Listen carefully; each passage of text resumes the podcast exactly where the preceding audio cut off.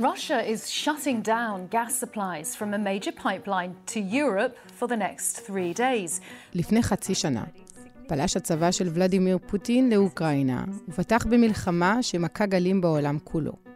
אחת המדינות שהושפעו יותר מכל מהפלישה היא גרמניה. התלות בגז הרוסי מאלצת את גרמניה לעבור שינויים מבניים בכלכלה ובחברה. החשש מהחורף הקרוב וממצב בו לאזרחים קר ואין כסף לחמם את הבתים, דוחף את ברלין לשינויים היסטוריים. Wir erleben eine Zeitenwende. Und das bedeutet, In Germany, die Welt danach we now see that times are changing. die Welt davor. We know that the times es that um we have known until now will no longer be. אבל לא רק החזית הרוסית מעסיקה את גרמניה. הכלכלה הגדולה באירופה גם מנסה להתמודד עם משבר האקלים וגם עם סין, שותפת הסחר המובילה שלה, שהופכת למתחרה ומאיימת על הכלכלה הגרמנית, אבל גם על ההשפעה של ברלין ברחבי העולם. כל השינויים האלה מגיעים על רקע ירידתה של אנגלה מרקל מהבמה הפוליטית, ושינויים פוליטיים עמוקים שעוברת המדינה.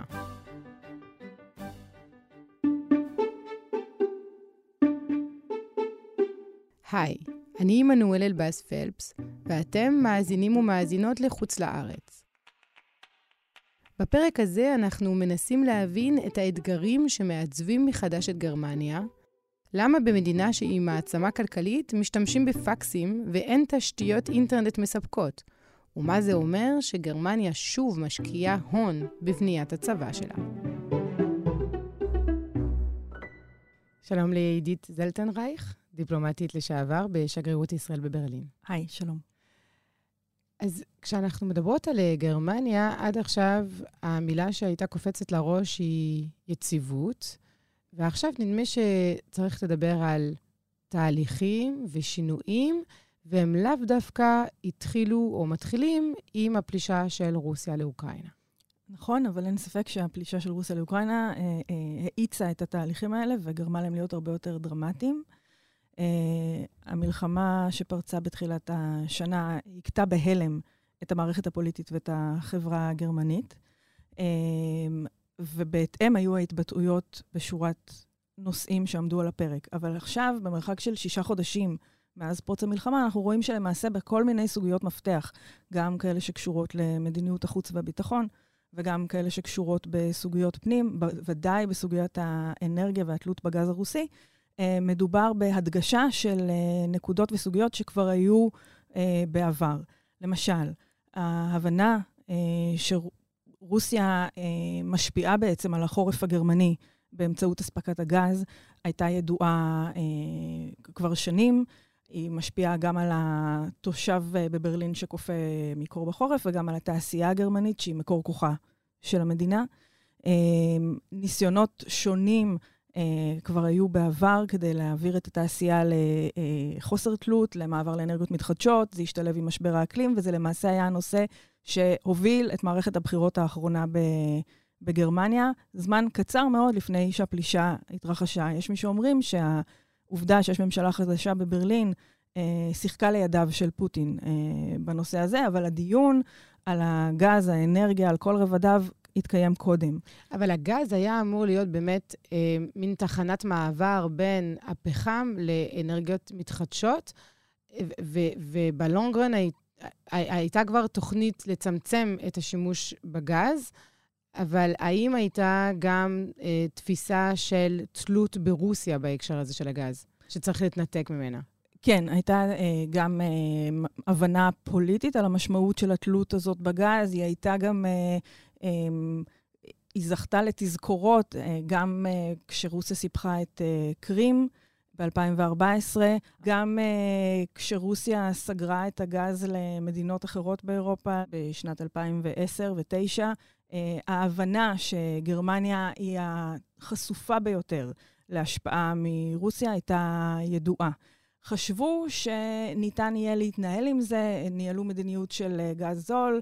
כמובן שבדעת הקהל הגרמנית עדיין חרוט חזק מאוד הזיכרון של הקאנצלר לשעבר שרדר, מאותה מפלגה שמובילה היום את הקואליציה, המפלגה הסוציאל-דמוקרטית, שבניגוד לקאנצלרים אחרים לא רק הוביל מדיניות ידידותית אה, לרוסיה, אלא מיד, מיד לאחר שהוא סיים את הקדנציה שלו כקנצלר, עבר לעבוד אה, בחברת גז פרום הרוסית.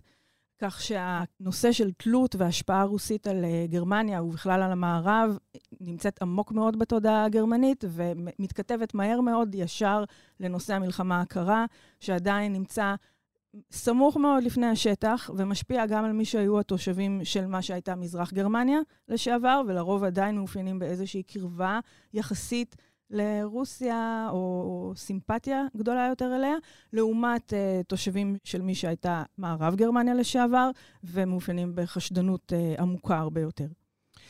התלות בגז זה עשרות שנים גם של הישענות על הגז לצורכי תעשייה.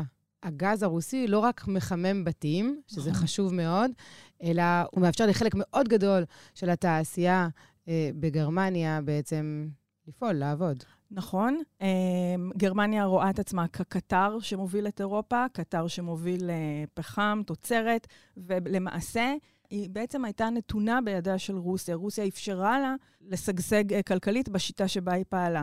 הדיונים בגרמניה על השינויים בשוק האנרגיה אפיינו את השנים האחרונות של ממשל אה, מרקל, אפיינו את מערכת הבחירות האחרונה והשפיעו מאוד על ההצלחה, למשל, של מפלגת הירוקים, שאכן מובילה היום אה, תפקיד משמעותי בקואליציה. הירוקים שהובילו שנים ארוכות את הקול הקורא, את המדיניות אה, שמדברת על שינויים אה, בצריכת האנרגיה בגרמניה, אה, הם אלה שהיום צריכים להגיד, כן, אנחנו מבקשים מכם לחכות עוד קצת עם סגירת הכורים הגרעיניים, אנחנו מבקשים מכם להבין שאנחנו נצטרך להישען על פחם עוד תקופה מסוימת, ואולי לרכוש אה, גז ממדינות שבעבר לא היינו רוצים לעשות את זה. אה, מי שמוביל אותם בתחום הזה, האבק, אה, שהוא אהוד, הוא היום אולי הפוליטיקאי האהוד ביותר בציבור הגרמני, דווקא הוא באופן אישי מצליח לתווך את הדילמה האישית שלו, את העובדה שהוא באופן אישי סובל מחלק מהדברים שהוא נאלץ אה, לקדם. הוא מבין את הדילמות, הוא מבין את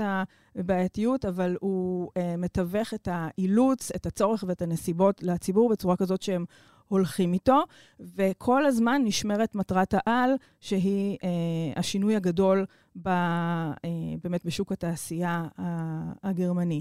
התעשייה נדרשת פה גם לשינויים מרחיקי לכת, הם, הם אה, כרגע נדרשים אה, לתכנן את החורף הקרוב אה, ולהראות איך הם אה, מצליחים לתפקד אה, לא רק עם אה, מקורות אנרגיה חדשים, אלא גם איך הם מצמצמים את צריכת האנרגיה מהמקורות הקיימים. יש אה, דרישה לצמצומים, יש דרישה להתייעלות, אמ, ואולי הקול שכן נשמע בדיון הציבורי בגרמניה הוא למה הדברים האלה שהיו ידועים מראש ונדונו מראש והיו תוכניות מגירה מראש, מדוע הם לא בוצעו עד עכשיו בהיקפים אה, מספיקים.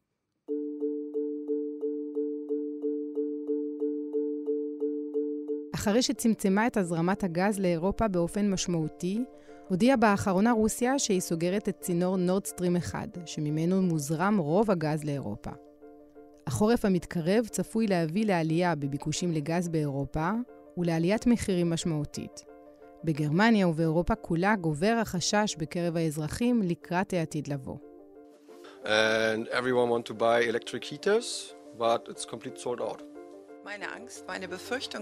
My fear is that there will be problems. If I don't have a heater and have health problems, the least I'll need is a bathroom that's warm.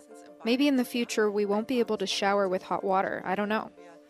בצ'כיה למשל, הפגינו בסוף השבוע עשרות אלפי בני אדם בדרישה שהממשלה תסייע לאזרחים בסבסוד חשבונות האנרגיה. גרמניה הודיעה על חבילת סיוע לאזרחים להתמודדות עם יוקר המחיה, שוודיה תספק לחברות החשמל שלה ערבויות של מיליארדים, פינלנד הקימה קרן חירום, וצרפת החלה בתוכנית שימור האנרגיה הגדולה ביותר מאז משבר הנפט של שנות ה-70. גרמניה היא הכלכלה הגדולה ביותר באירופה, ואחת התלויות ביותר בגז הרוסי. הממשלה בברלין הוציאה באמצע אוגוסט הוראה להגביל את החימום בבניינים ציבוריים ל-19 מעלות, ואסרה שימוש בשלטי חוצות מוארים בלילה. בערים ובמדינות בגרמניה כבר הופחתו הטמפרטורות בבריכות שחייה עירוניות, הופסק חימום מים בבתי שימוש ציבוריים, והומאמה התאורה על פסלים ומבנים מסתוריים. אין שאלה אם כן או לא יהיו שינויים. השינויים כבר התחילו ובעצם הרכבת עזבה את התחנה, אבל שאלת המהירות של הביצוע ושל היישום היא מאוד תלויה באיך יעבור החורף.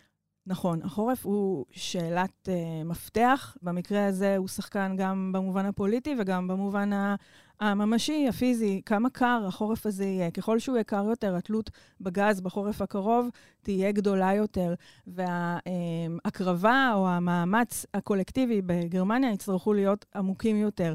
אה, ומדובר על אה, שיח מאוד קונקרטי שמעסיק היום כל אזרח ותושב בגרמניה ברמה היומיומית, מההנהגה ועד אחרון ה...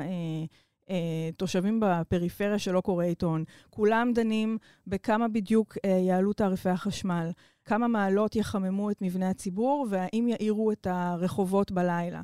יש תחושה של התגייסות, אה, הלך הרוח הציבורי הוא כן אה, להתגייס כדי להיערך. אנשים מושפעים גם מהשיח הזה בתחומים אחרים, לא נוסעים כל כך לחופשות בחו"ל אה, כפי שנהגו, נוסעים יותר לחופשות בארץ, מצמצמים קצת שופינג. יש איזה הלך רוח שמשתנה.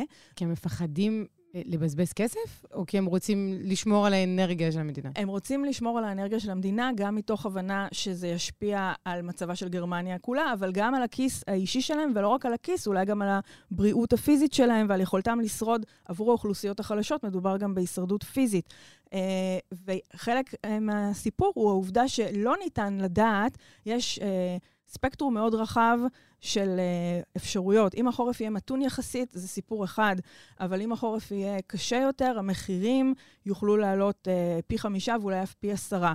את כל השקלול הזה uh, אפשר יהיה לעשות רק בסוף 2023. כלומר, אנשים יודעים שהם הולכים לחטוף מכה כלכלית, הם, לא, הם יודעים שהיא תהיה קשה, הם לא יודעים עד כמה קשה היא תהיה מעבר לזה, זה מוביל אותם לחשוב כבר על מכות אה, אחרות. אנשים שמעולם לא העלו בדעתם אה, תרחיש של uh, מלחמה פעילה, פתאום חושבים על זה. אנשים נזכרים באסון צ'רנוביל שקרה והשפיע פיזית על חייהם במשך עשרות שנים, כשהם לא יכלו לאכול uh, מזונות מסוימים ולא יכלו לנסוע בדרכים מסוימות. אנשים uh, חוששים פתאום מתמונות של uh, חיילים גרמנים על אדמת אוקראינה, אנשים חוששים לביטחונם. עכשיו, זה הלך הרוח החושש והסקפטי הזה מאפיין את החברה הגרמנית uh, תמיד. יש גם מי שיגידו שהוא חלק מהסיבה שהם מצליחים להתמודד uh, ולשמור על יציבות במקרים מסוימים. Um, אבל יש גם קולות בגרמניה שאומרים שהם מבטאים את ההצלחה של פוטין לנהל מלחמה פסיכולוגית על הקהל הגרמני, שמנוהל אולי יותר מדי מפני חששות ופחד. יש דילמה איך צריך לשמור על החברה הגרמנית, אבל ברור שדברים אינם כפי שהיו, אה, ויש פה איזשהו שילוב של משברים. משבר האקלים משתלב עם המשבר הגיאופוליטי, אף אחד לא יודע, עם המשבר הכלכלי. בגרמניה יש אינפלציה של 8%, גם בלי קשר. אנשים עדיין מתאוששים מהקורונה, בלי קשר. אה, כל המתחים והדילמות האלה מתבטאים גם בקואליציה. אה, יש שר אוצר מהמפלגה הליברלית שנחוש מאוד אה, מצד אחד אה, לשמור על התקציב ולא להיכנס לגירעונות, בלי, יש שאומרו מהאופוזיציה, בלי שהוא מתחשב בנסיבות המיוחדות שנמצאים בהן. מצד שני, ברמה האישית הוא מנהל אה, אה, אירועים ראוותניים. הוא התחתן לפני כמה שבועות בחתונת פאר. אה, שאליה הוא הגיע בפורשה, והקאנצלר הגיע אליה במטוס פרטי, וזה עורר ביקורת בזמן שמנהלים דיונים על איך שורדים חורף, אה, שהוא מתנהל בסגנון אישי שקצת הלחיץ את הגרמנים. אה, הירוקים שדיברנו עליהם, היו ברמה המפלגתית מאוד בשלים לסייע לאוקראינה קצת יותר, אבל בפועל הקאנצלר ממתן אותם. China is um, um, not only a competitor in some of economic question, it's also a partner fighting the climate crisis, but also a system rival. And because it's a system rival, we have to make clear that uh, nobody can blackmail us as we were with regard to our dependency to, to Russia. And this is the baseline for a new China uh, strategy.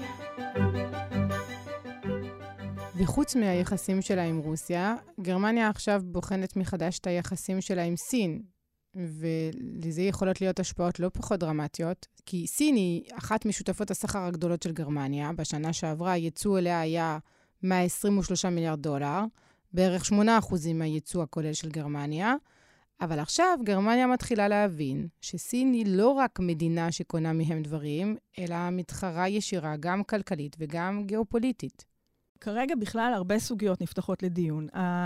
הדיון על התלות ועל הקשרים המאוד הדוקים שיש לגרמניה עם סין נמצאים בדיון גלוי, מפורש, בציבור, במערכת הפוליטית ובתוך הסקטור אה, העסקי ובתעשייה.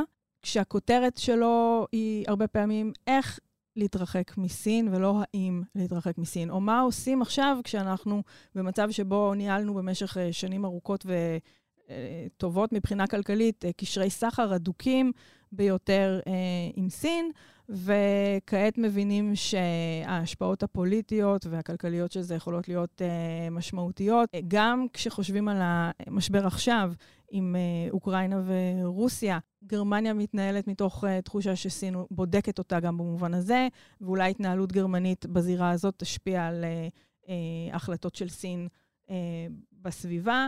אלמנט נוסף הוא הפריפריה הגלובלית, היחסים של uh, גרמניה עם אסיה, עם אפריקה, עם דרום אמריקה, שאלה מדינות שסין וגם uh, רוסיה וגם איראן במידה מסוימת uh, נוכחות בהן מאוד בצורה אה, מכוונת ופעילה ב-20 אולי שנים האחרונות, אם לא יותר, ויש אה, הבנה בגרמניה שצריך גם לשנות אה, ולקרב את המדינות האלה.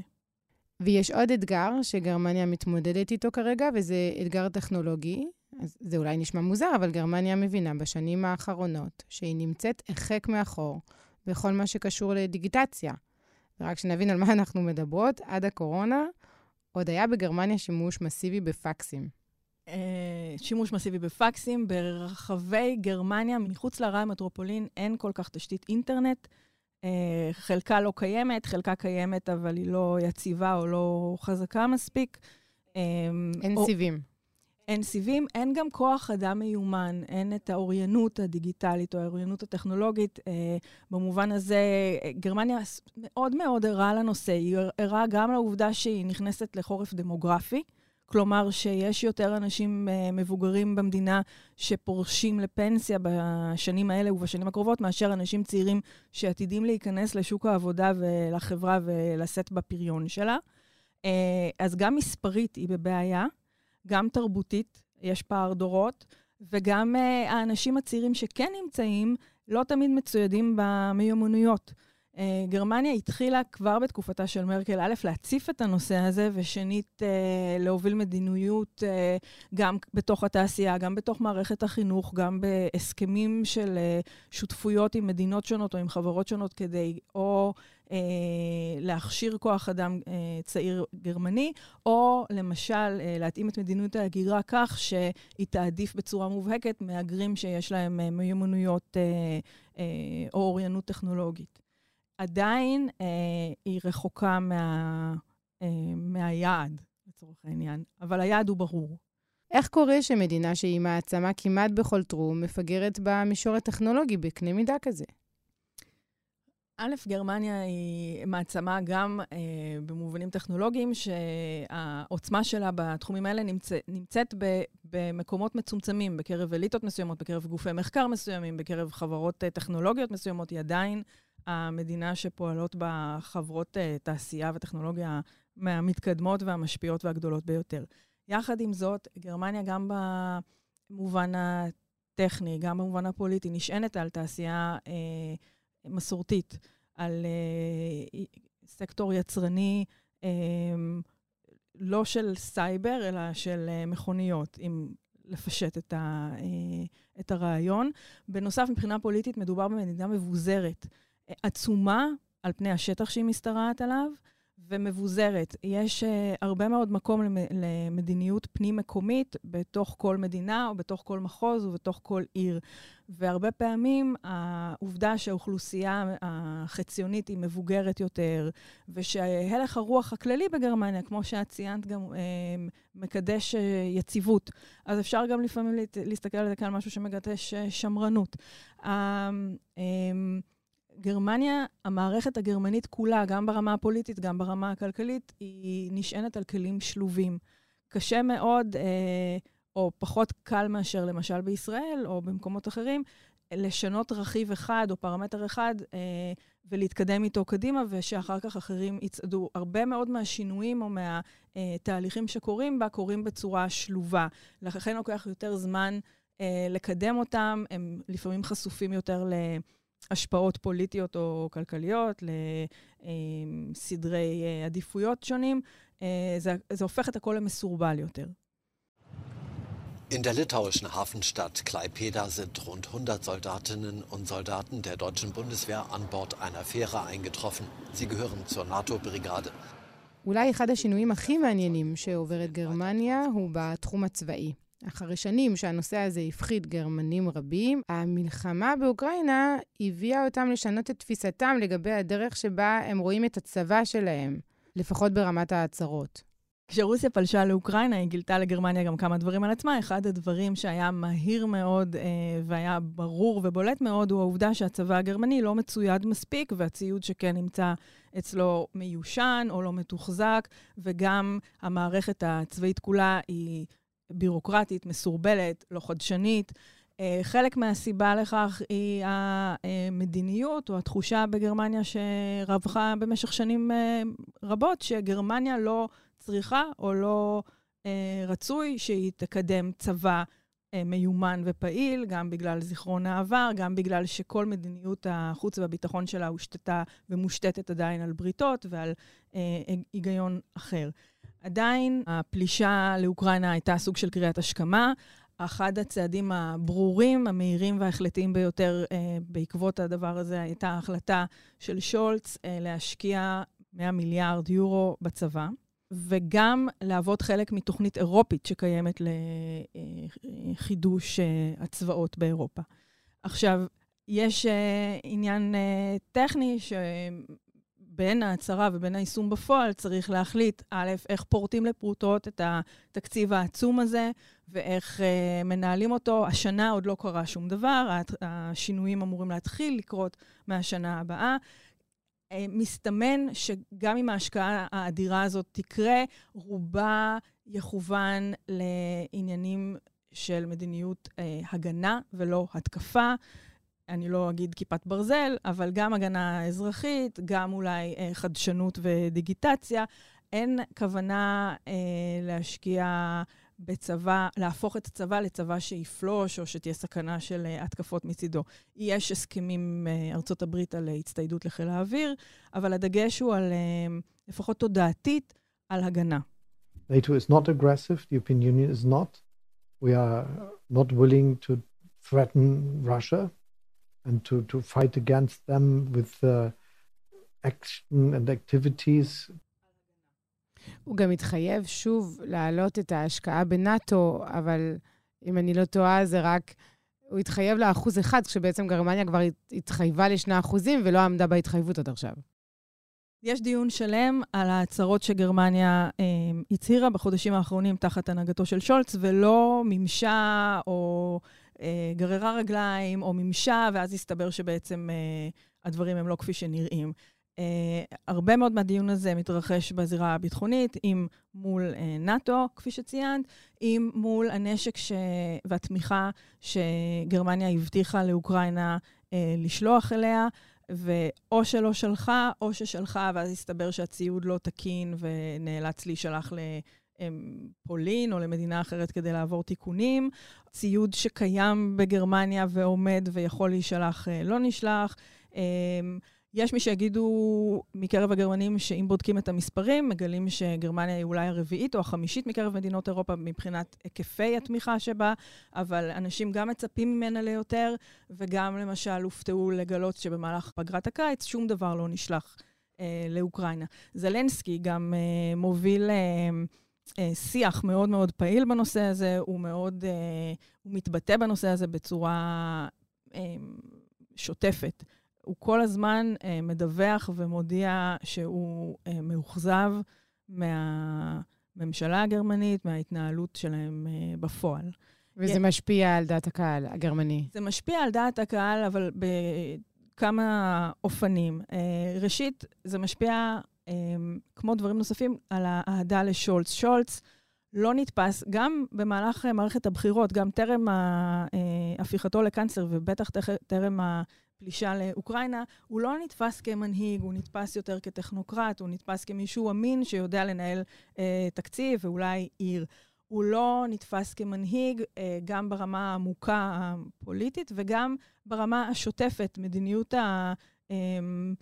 התקשורת שלו, היכולת שלו לדבר עם הציבור ולתווך אה, את הרעיונות ואת המדיניות שלו, היא לא מהמפוארות, וזה מכה בו גם בימים אלה בסקרים. נדמה לי שהמפלגה עומדת כרגע על 19 אחוז אה, תמיכה בלבד, וגם המנהיגות האישית שלו בשפל. כשמחמוד עבאס, אבו מאזן, ביקר בברלין ועמד במסיבת עיתונאים אה, יחד עם הקנצלר שולץ, וחתם, האמירה המסיימת שלו במסיבת העיתונאים הייתה האמירה אה, האיומה על אה, 50 שעות, אה, שולץ לא השיב לו אה, בזמן אמת. בזמן אמת הוא אה, הסתכל עליו במבט עוין, אבל הוא לא פצה פה ולא אמר מילה. על זה שולץ חטף ביקורת פנימית בקרב הציבור והתקשורת בגרמניה, גם על התוכן והמהות שהוא לא ביטא, וגם על העובדה שכפוליטיקאי הוא המשיך בהתנהלות שמאפיינת אותו לא להגיב לאמירות שליליות. Um, לשולץ יש um, אני מאמין שלפיו הוא מוביל את המדיניות שלו, מנמק אותה, לא מקטר ולא אה, מתנצח.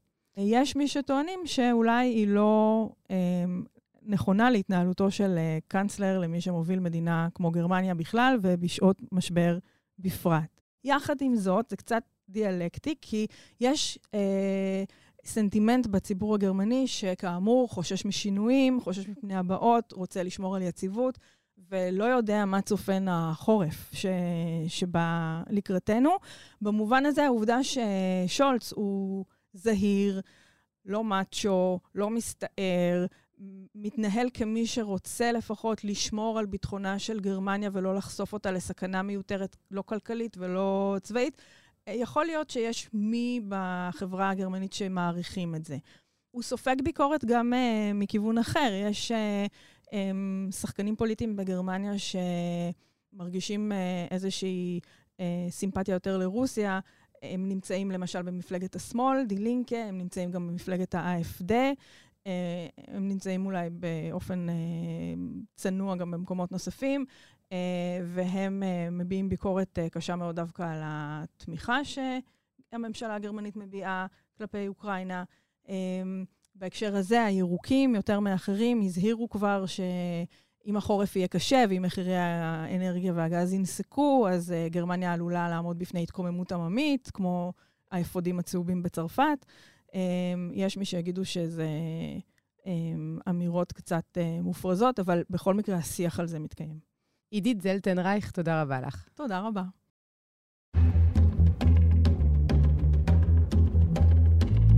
עד כאן הפרק הזה של חוץ לארץ. אם אהבתם את מה שהשמעתם, אז קודם כל תירשמו לערוץ, באחת האפליקציות שבהן אתם מאזינות, וגם תשלחו לחברים, לבני משפחה.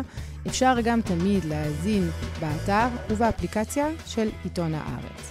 תודה רבה לאסף פרידמן, לאברי רוזנצבי, לאמיר פקטור, לשני אבירם, לרועי סמיוני. אני עמנואל אלבאס פלפס, נשתמע בשבוע הבא.